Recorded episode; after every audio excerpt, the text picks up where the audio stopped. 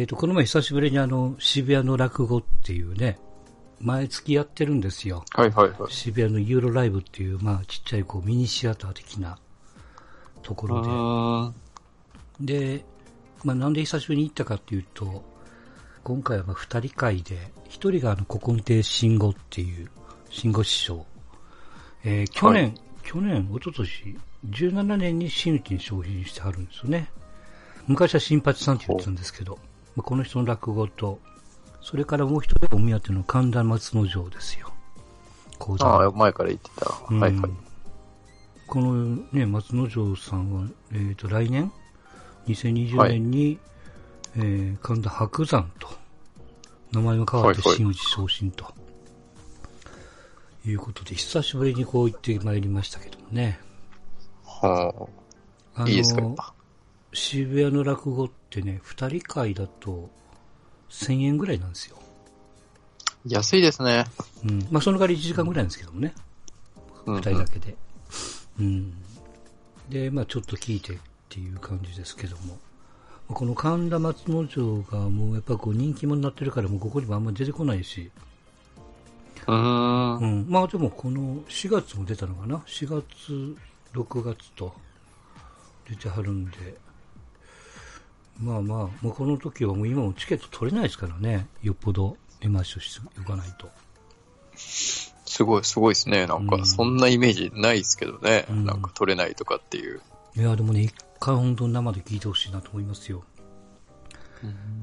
やっぱりこう、講談、まあ講談もね、まあ落語と違って、えーっと、よくまあ、な、とがきの語り部みたいなことを言われますけど、うん。えーっと、今度ね、えー、多分8、放送は8月ぐらいなんでしょうけど、NHK のラジオで、えー神田松之丞がいざなう階段の世界っていうことで、放送があるんですよね。はいはい。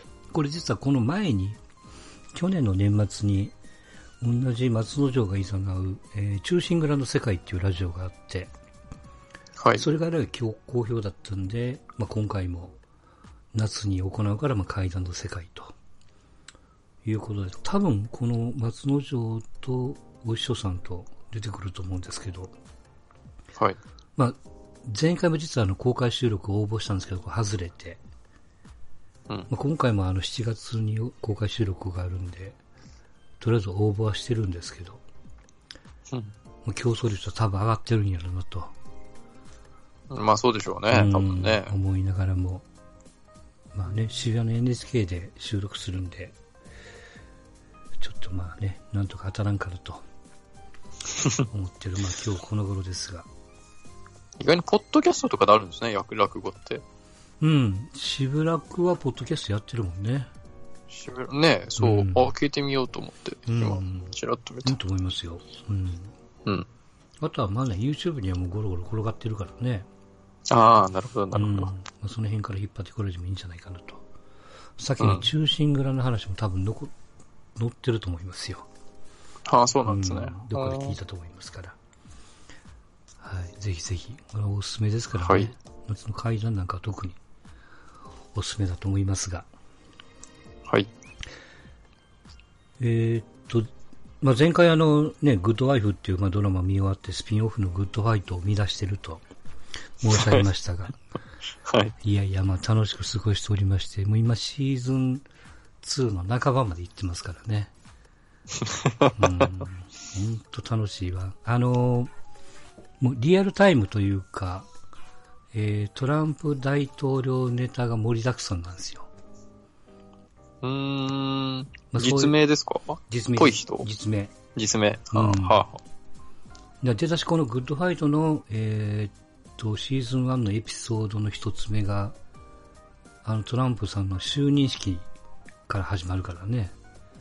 それをテレビで見てて、え弁護士連中がため息をつくみたいな、どっちに投票入れたらなんかで揉め出すみたいなね。まあそんな感じなのと、あとはやっぱりこう今時というか、えー主人公というか主体の法律事務所が、まあ、まずは9割ぐらい黒人だらけなんですよ。うん。で、えー主人公の一人の新人の弁護士さんがいるんですけど、はいこの人がレズビアンなんですよね。うーん。だいぶ振ってますね、いろいろ言って。る言ってる。だからまあいろいろ世間です、いろいろあるじゃないですか。LGBT とかなんとかかんとかとかっていう、うん。そそういうのも全部盛りだくさんでやってるから、まあわかりやすいっちゃわかりやすいんですけどね。うん。うん。うん、最初はえらい偏ってるなと思いながらも見てたら、あのー非常に中身の濃い。ひょっとしたら、まあ、皆さんも言ってますけど、グッドワイフよりも面白いって言ってる人も多いからね。本ちゃんよりも。うねうん。うーん。で、ついこの前かな、シーズン4が決定したとかって、とかニュースで上がってたんで、いやいや、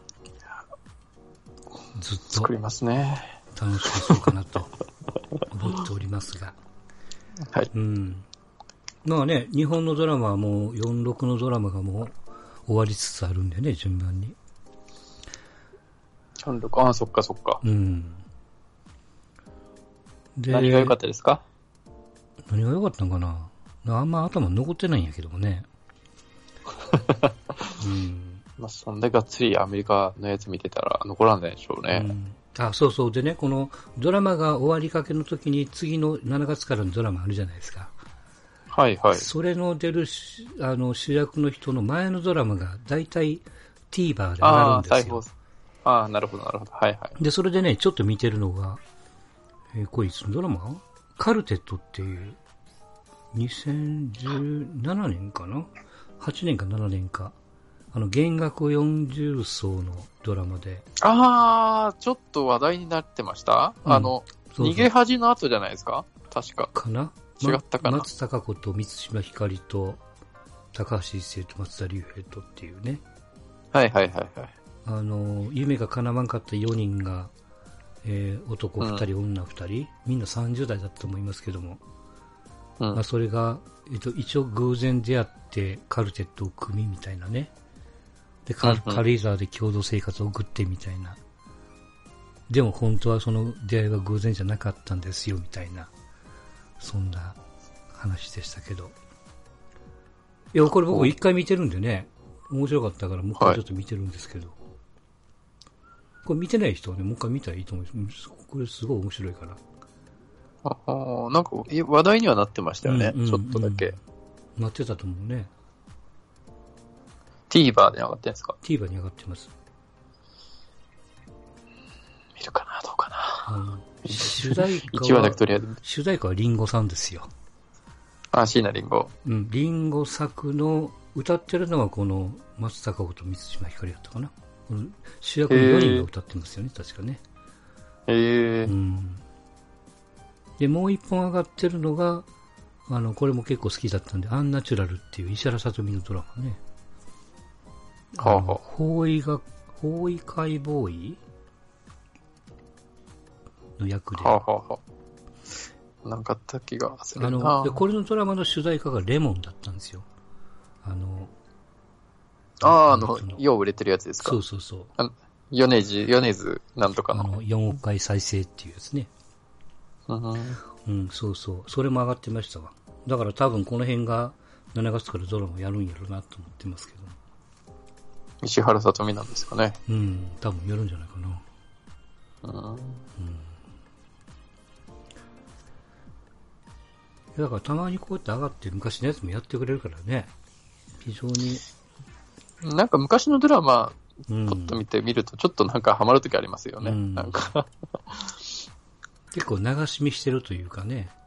うん。うん。真剣にはテレビの方向いてないけども、内容知ってるからみたいなねなんなんとなくもう、気が向けば次も、次の、あの、話をすぐ見れるみたいな、うんなんかこう、一週間待たなくていい、この。感じもうん。あって、それがいいんじゃないかな。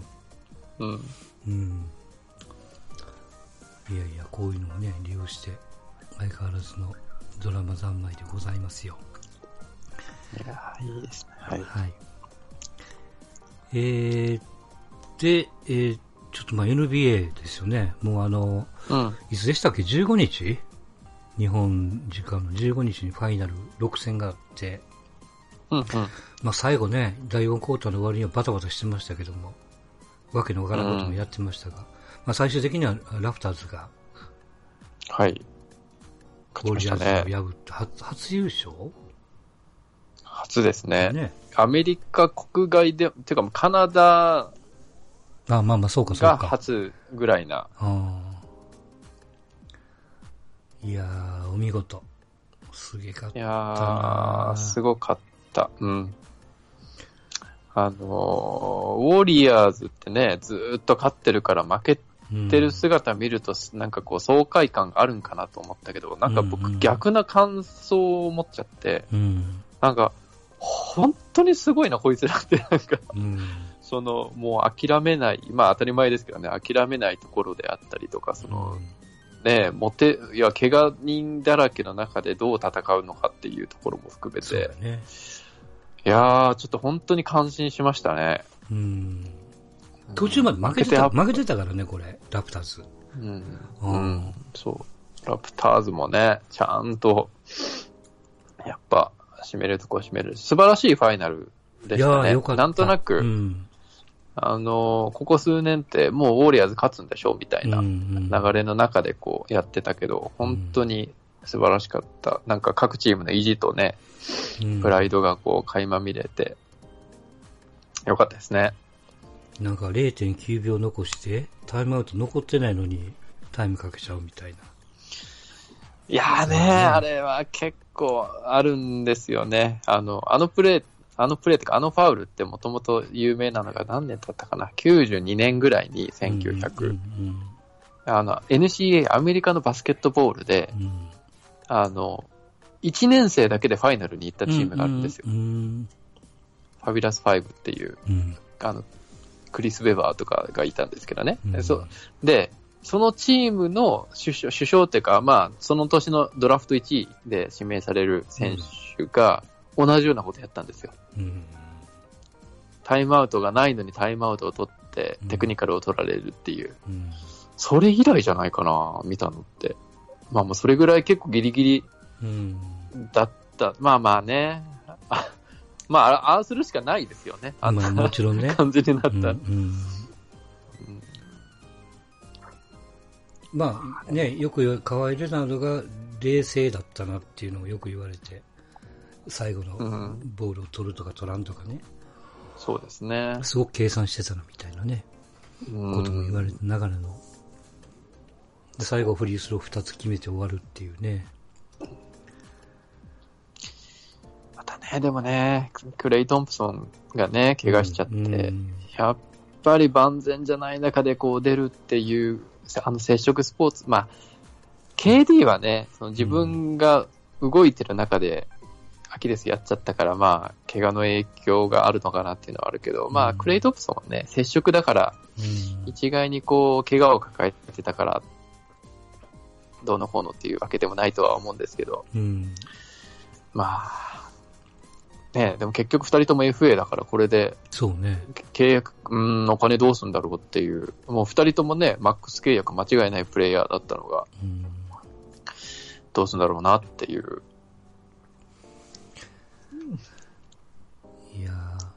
でね、もう一つ感動したのが、あこの記事にも載ってましたけども、はい。あの、ウォリアーズが、えー新聞広告を出したじゃないですか。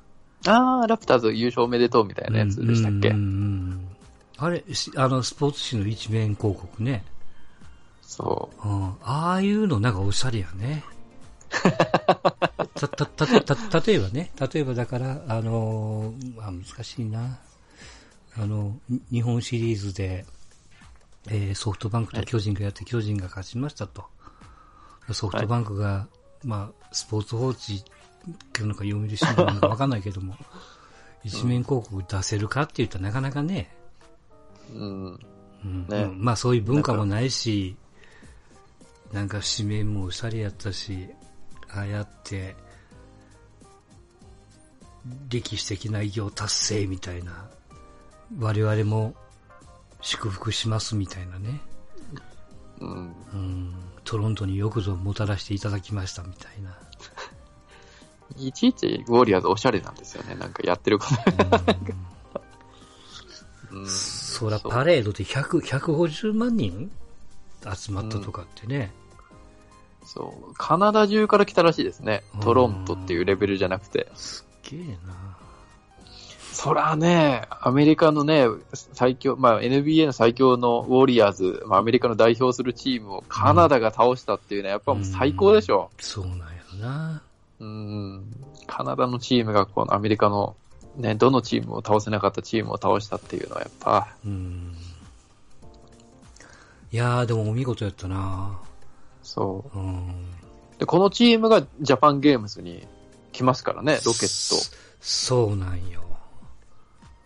うんねト。これこそ、オリンピック当たってな仲いい人はぜひ、うんいや、もうオリンピックどころじゃないと思うよ、ね。ほんとうん。まあ、プレシーズンだからね、そんなガッツ、うんまあ、ガッツガッツにはしないでしょうけど、まあ、それでもね、やっぱり、生でうん。感動のしていいなっていう感じしますけどね。そうね。はうん。い。見ていただきたいと思いますが。はい。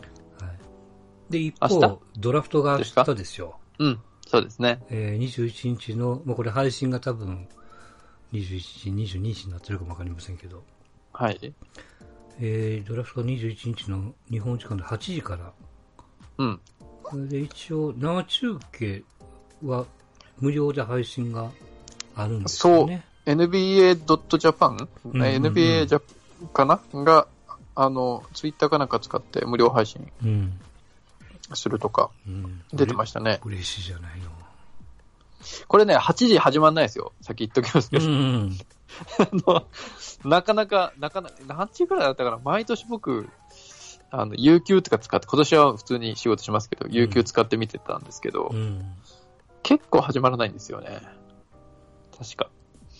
1時間ぐらい ?1 時間あ、ぐらいそんなもん。ぐらいだったうんだった気が、9時ぐらいからスタートじゃなかったかな？違ったかな、うんそまあまあまあ、楽しみにね、う。うん。うん、したいと思いますけど、まあそんな中で、なんかペリカンズとレイカーズがねトレードをっていうね。どうすんですかね、あれ。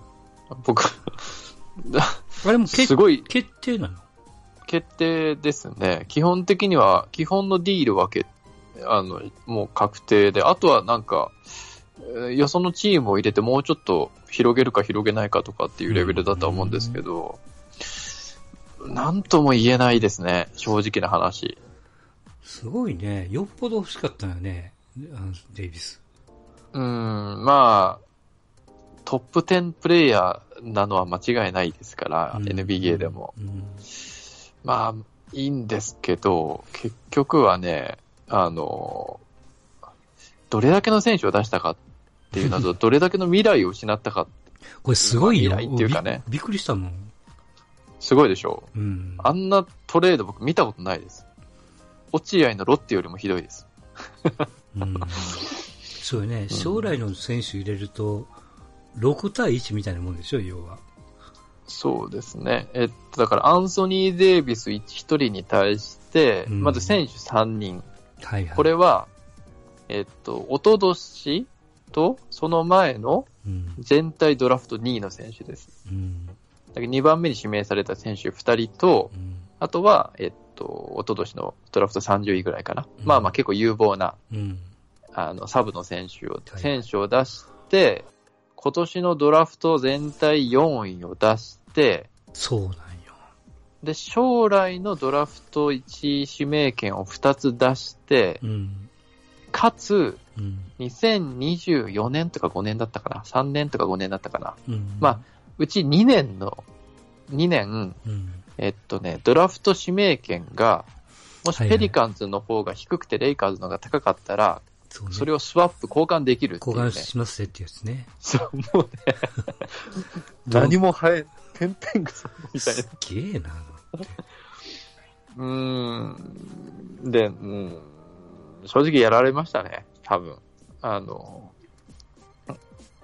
ペリカンズの GM が結構優秀な人なんですよ。デイビッド・グリフィンっていう。で、レイカーズはね、今ね、誰がし、まあ、誰がやってんのかよくわかんないんですよ。ももう、しなもう、旗から見たら素人がや、多分ね、マックさん英語できるから、マックスさんでも、D あの決定できますよ。あのトレースだったら。マジか。それぐらい、よそのチームが、競ってないんですよ。うん。そう。だから、う僕も欲しい、私も欲しいで、こう、条件が上がっていくんだったらわかるんですけど、なんか見た感じ競ってないんですね。まあ表に出てる話だと。これ例えばね、えっと、まあ仮にですけど、日ハムに大谷が残ってたとして、うん。日ハムは大谷を出しますよと。はい。で、阪神はまず3人でしょ ?3 うん人だから高山と、ドラフトの上位でしょ？高山、まあ大高山、山、大山、えーそれから、まあ今日怒られた木の実だとしてみなさいね。はいはい、そうですね。うんはい。で、それと、えっ、と、こと今年のドラフト1位秋のドラフト1位の権利を放棄すると。はいうん、で、あと2010、2021年、23年の、そうね。あの、ドラフト1位もあ1げます。位権もあげますよってことでしょ？はい。で、残り2それにこ年の、あ、加えて取り替えますよってことでしょ？そう。すげえなと。す、そう、そうなんですよ。で、なんだったかな？まあね、えプロ野球はそのサラリーキャップとかもないじゃないですか。うん、そうね。そう。でもね、NBA はあって、今、残ってる契約下の選手って4人、3人、よレブロンと AD 抜かしたらうん、4人ぐらいなんですよ。うん。だから、で、それも今トレード出そうとしてるんですよ、実は。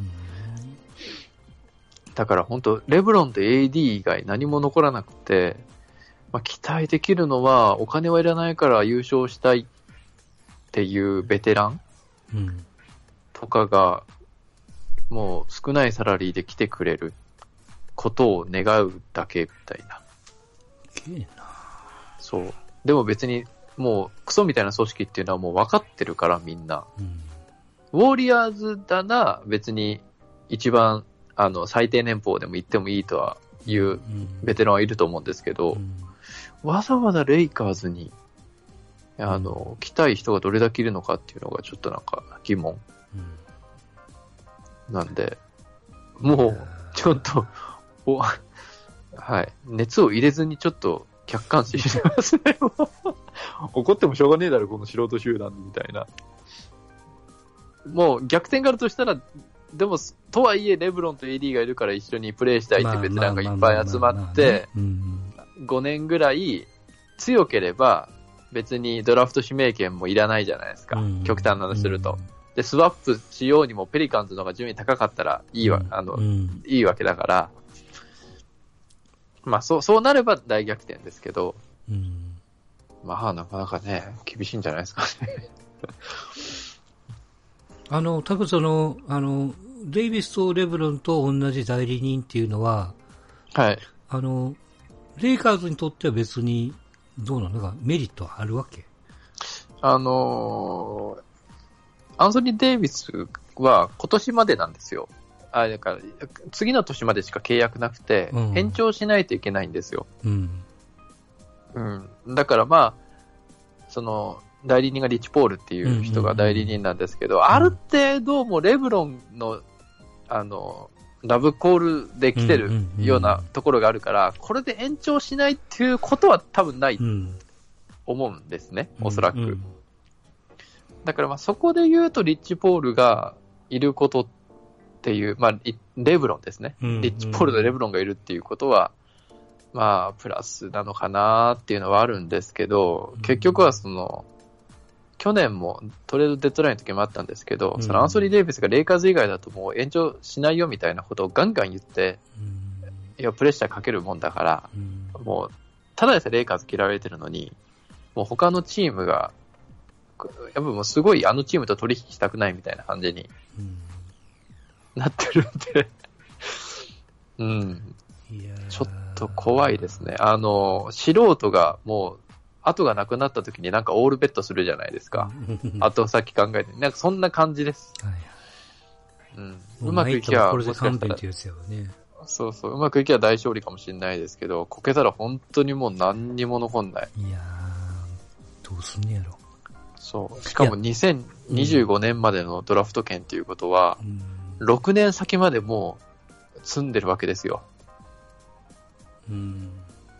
そう、だからね、ちょっと怖いなっていうか、ね、弱くても、あの、トレ、ドラフト権があれば、まあそこでいい選手を取ってっていうのが、こう、ある程度、そうね。きっかけにはなったもんね。そうそう、弱小チームの、その、夢でありね、うん。こう、競合になるためのロードマップなんですけど、そこもなくなるってなるともう、さあどうなるでしょうっていうのが、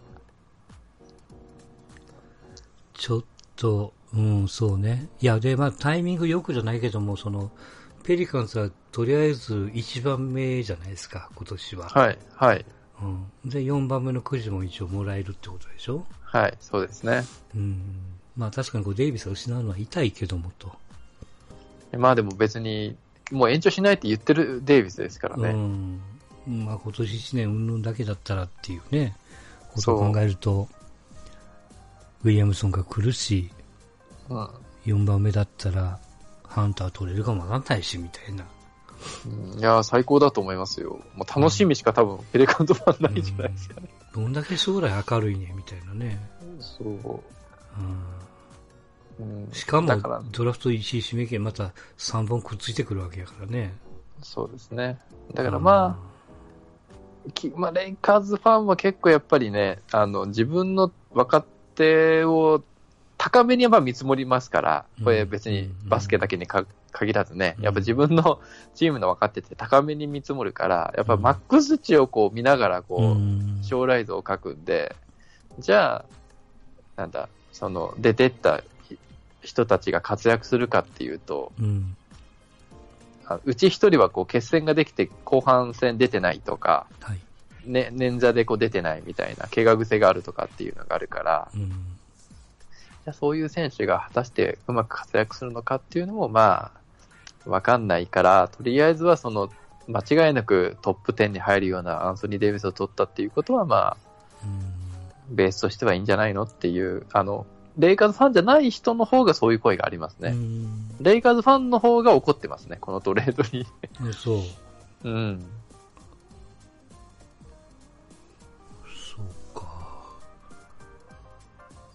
いや、でも、は、ね、阪神それしたら怒るでしょ、多分。大谷入ってきても。いや、どうなんかな。まあ、それで勝てりゃいいけどねっていう。うん。まあね、まああとはその、うん野球はね、もうちょっと人数が多いですけど、バスケはね、そうやね。野球の一人じゃないもんね、バスケットの一人はね。まあ、ちょっとどうなるかっていうのは。うん。そう、だからまあ成功するかどうかは別として、うんうん客観的に見て素人かっていうような取引を今ずっとやってるんで、うんまあ、こけたら僕が言うフロントがクソだったら、やっぱりチームはクソになるなっていうことのこう証明を わざわざ応援してるチームがいやしてくれるのかな。してくれないことを祈りたいですね。ーまあまあ、いずれにしても、はい、21日の8時からですから、まあ9時か。そうですね。うん八村君がどこにドラフトされるのかっていう。そうやな。何番目なのかな？やっぱ10番目ぐらいなのかな？モックだと11番。えっと、僕が見てるやつだと11番ですね。ミネソタに取れに行くっていう話もはいはいはいありますし、うんあの、フェニックスが、なんか、ツイッターで、こう、うんなんかし、選手紹介みたいなのをやったっていう話も。それだと、えっと、トップ6ですね。そうね。うん。いやー、いいんじゃない？楽しみやな、ほんとね。そうですね。これをきっかけにちょっと NBA ドラフトっていうのも、多分動画とかでも上がると思うんで、うん。その、ね、ドラフト中にトレードがバンバン入ってくるみたいなうん。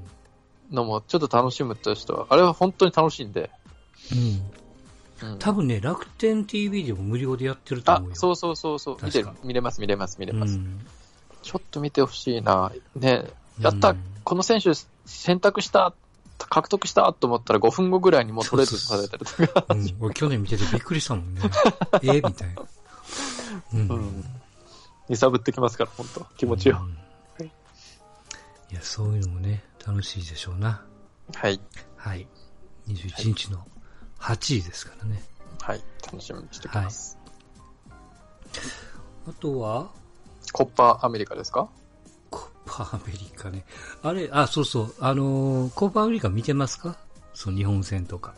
あね、ちょろっと見ました。がっつりは見てないですけど、なんか、ちょろちょろっと見てましたけど。もともとね、そのオリンピック代表世代が中心で、うん。それにオーバーエイジがちょっと入ってるみたいなうん。感じで、要はそのオリンピック代表チームの、あの、練習とは言わんけども、どこまで通用するの的なね、うん。雰囲気で僕も見てたし、そうやるんかなと思ってたら、まあ、どっかの解説も言ってましたけども、蓋を開けたら、その、オリンピック代表でやってたシステムと違うシステムで取っかかって、4-0でやられちゃいましたけども、この前ね、チリ戦で。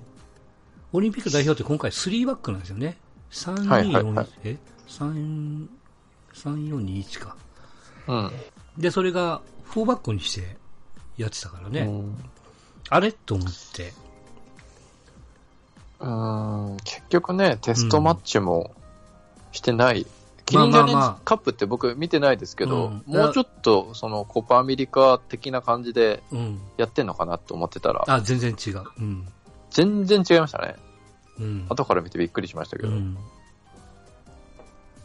うんだから、その、せっかくのそのコパアメリカっていうのが、まあまだ終わってないからわかんないですけども、何をしようとしてるのかがわかんないっていうね、うんいうのがちょっと難しいなっていうのがあって。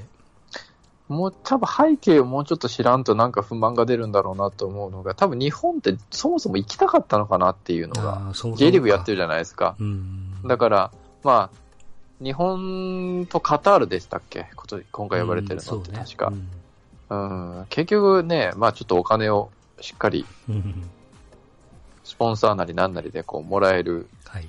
国を呼ぼうかみたいな背景があった時に、実は J リーグがあるから日本は行きたくない。でもどうしても来てほしいっていう、うん。駆け引きの中で、じゃあ、オリンピックもあるからっていう名目でうん。やったっていう背景があるから、準備もせずにっていうことなのかなっていうふうに思いつつも、やっぱテストマッチもまともにしてないし、うん。ねえ、その、あの、冗談なのかもしれないですけど、うん。チリとかビダル、ビダルぐらいしか知らないよみたいな。うんうん、そうね。うーん、っていうのはな、なんかなっていう、その、ちょっとツイートもしましたけど、多分経験を積ませたいっていう、なんか一番もちろんそうなんですよ。うん。抽象的なね、目的なんだと思いますけど、うん。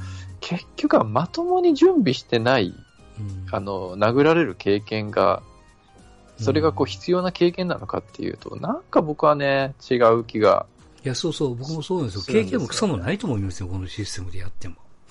うーん、そう、正しい、こう、環境、環境というかね、手段と準備をして、殴られるんだったら、こう、うんなぜ殴られたのかっていうのが、その、準備と結果の差異を見れたりとかできるわけじゃないですか。ただ単になんか殴られに行ってるっていう風にしか見えない試合でしたもんね。そう。まああの、いや、もちろんこう、あの、切り取ったらところどころ、あ、この部分のプレー良かったねとか、この久保がいいとか、前の二人が入れ替わってどうこうとかっていうのは見えるところはあるんですけど、うんでもそれを、じゃあ、本当にこう、キャリアとして、経験として、皆さんのためになってるかと言ったら、実際まあそうではないし、じゃあ何のためのこのコパンアメリカなのっていうところの原点に戻ると、やっぱこう、霞んじゃうわけよね。で、それがうん申し訳ない言い方をすると、じゃあ本当にこの監督でいいんかってとこまで突っ込まれかねないっていうね。それが叩かれてますね。あの、その、あの、オリンピックの世代代表だけじゃなくて、A 代表まで聞かねないから、こういう問題っていうのはね。でも森谷さんはその試合の中で展開を変えられないっていうのをなんか結構言われてますね。うん。要は交代とかでうん。うん変えられないっていう。確かにコパアメリカ見ててもうん。動かんなっていうイメージしか。うん。なかったんで、まあ、まあ、しょうがない、しょうがない失点と、防げた失点とあるから、そこに対してのその、フォロー的なものが全く見えないから、みんながぐちゃぐちゃ言うわけでね。まあね、まあまあ、でも、あの、あの程度の準備で、あのメンツでうん。4-0は別にまあ惨敗かっていうと多分ね、うんあの準備に対しての多分当然のうん。結果でしょうね。うん。うん。ね、なんか、ちょっと寂しいですよ。まあまあ、うん。かといって J リーグのフル代表でいけるのかっていうと J リーグがあるからっていう、でもなあつまらないチャレンジカップとかするぐらいだったらもう中断すりゃいいのにって思いますけどね。うん。キリンチャレンジカップなんてもう意味ないでしょ意味ないとまでは言わないですけど、うんねいや別に展示会はもう展示会で別に、あの、時期を決めてやればいいと思いますよ。え、うん。その、チせャレンジはね、チャレンジカップはね。うん、なんかね、せっかくの機会、本気の南米と戦う機会なんて、うん。本当そうですよ。だからこそ、こう、しっかり準備をしていただきたかったなっていうのは、あるし、そうするもんだとばっかり思ってたけども。うん、まだね、まだ僕は、まあ J リーグがあるからっていうのは、まあ大学生とか、そのね、うん。五輪世代で行くのはいいですけど、まあ、き前のキリンチャレンジカップをそのテストマッチにするとか、うん。まあまそうね。あ、うん、工業として無理だったら、なんかこう、もうちょっと試合をするとかで、うん。もうちょっとなんかこう、見え、見え、やってんのかもしれないですけどね、うなんかう、見える準備が全然ないから、うん。ファンとしては、ちょっと、うんってなるでしょうね。まあ明日次第、うんまあ明日勝てばまた、わーってなるのかもしれないですけどね。そうね。これ、これもあるでしょ、無料配信かなんかするんでしょ？あ、そうなんですか？ダゾーンでしょ、でも。ダゾーン無料でするんじゃない？なんかどっかでへ書いたの、ー。ダゾーンなのかな、スポナビかな？ななんかどっかでやるって言ってましたよ。へー。ただこ、うんなんかね、日本サッカー協会に電話が十何本入ったとかニュースが、へえ。ダゾーンでやってるからテレビで見れないぞとかスコアは何対何なんだみたいな。そんな、そう、マジかと思いながら、そんな、いくらダゾーン見れないからっつって、スでこのねコアを日本サッカー協会に。チリ戦のすげえ細かい解説は、あの、まあ、ダゾーンなんでしょうけど、戸田さんがやってますから、YouTube に公式あチャンネルで上がってますからね。へうん。すごく的確に、まあちょっと言いづらいこともあるような感じがしましたけども。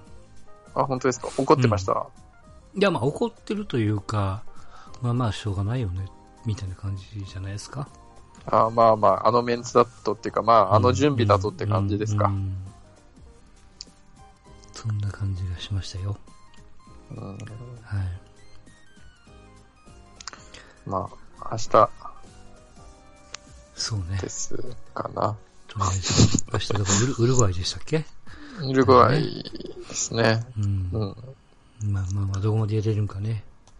そうですね、うんそんな力入れて見るほどの多分試合でもないでしょうね。日本代表が、うん、にね、日本がそんな力入れて、力入れてないというか、はいはい。うん、見えるから、まあまあ、ほどほどにうん。ドラフトと一緒に見りゃいいんじゃないですか。そうね。はい。うん。あと、えーっと、陸上で、あの、山形亮太、はい。これがあの、えーっと、何病？気境、気境病？あの、肺に穴が開く病気。ああ、はい。これが3日って、日本選手権欠場ですよ。優秀な選手なんですか？もちろんもちろん、あの、リレーの有力な選手でもあるんで、自己記録10秒ジャストやからね。あら、で、去年の日本選手権の覇者ですよ。2連覇ですよ。あら9秒台今年出せるんじゃないのって言われてた選手が、とりあえず安静と治療が必要ということで欠場が決まったっていうのが確か今日夕方流れてきましたからね。へえ、うん。それは、あ、広島の人なんですね。へえ、うん。成功の人ですよね。27歳ですけど。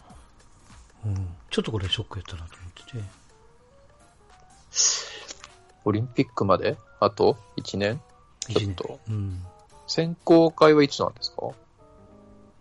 えーっと、いやまあほぼほぼ多分いけるんでしょうけど、はあ、はあ、今回の日本選手権はあの世界陸上の出場権云々っていうのもあるからね。うーん。まあでも、もともとその男子100メートルっていう枠も少ないし、うんうん。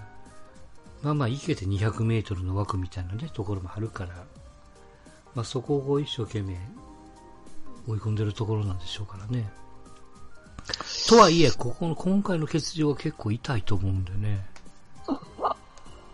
うん、まあその病気の内容にもよりますけども。そうですね。う。うんん。かたやサニー・ブラウンがぐっと出てきてる中でね。あの、見てる側としてはそれで設定欲しかったところは実はあるんですけど。うん。うん。ちょっとまあなかなか寂しいなと。いう感じですよ。はい帰郷か。帰郷か。帰郷。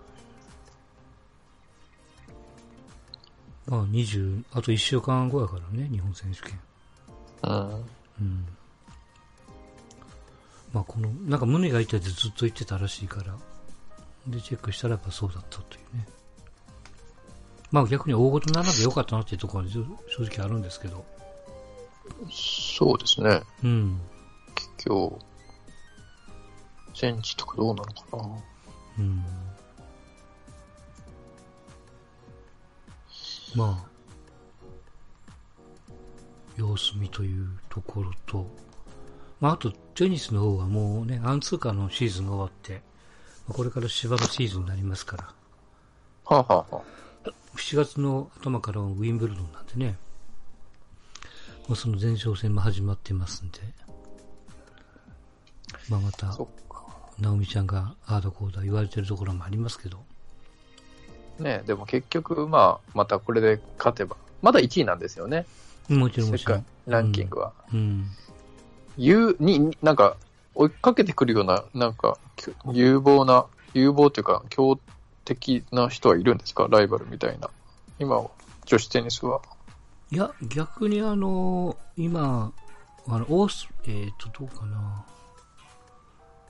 まあ、まあでも、大阪直美ちゃんが独走は独走ですよ。よっぽど、ヘマ、ヘマはせん限りは。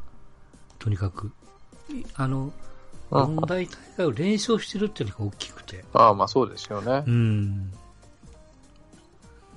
からそれぐらいの選手が出てこない限りは、まあランクは落ちることはないんでしょうけど、でもやっぱ1位は1位なりのプレッシャーがあるから、うん。うん。結構ポイント離してますね。うん。2位とも200ポイントぐらいは離してる。3位とかだったらもう700ポイントぐらい離してるんですね。うん。これはあれだな。なんで今のうちに立て直さないといけないぞっていうところですけど、確かね、面白いコラムがあって、あの、トルシエの通訳やってた、ダバディかうんうん。あの人が結構コラムテニスの書いてるんで、うんうん。ウィンブ、うんワウワウの、なんかそうそうそうそうコメンテーターやってますよね。うんはい。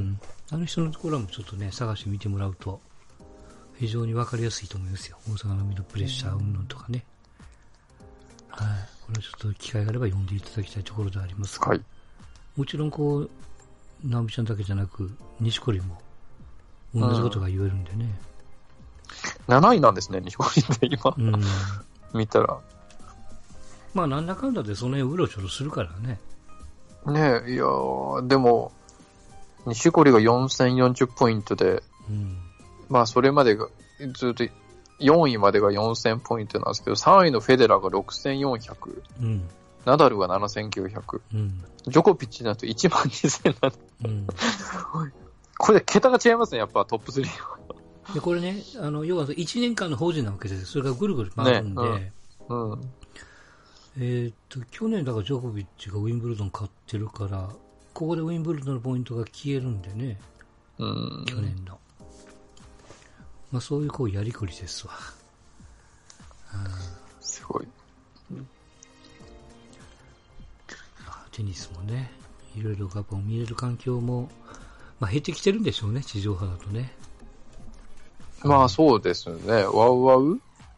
今もほとんどワウワウと NHK だとやんのかな？ウィンブルドンが NHK じゃなかったでしたっけ？うん全米、全仏、全豪は、うん。なんかワウワウのイメージが。うん。ですね。まあまあなんでね、ウィンブルドンは、まあ芝の大会なんで、うん。まあ見た目も綺麗ですから、皆さん白しか着ないんで。うん。まあちょっとね、見てもらえればと思いますよ。うん。はい。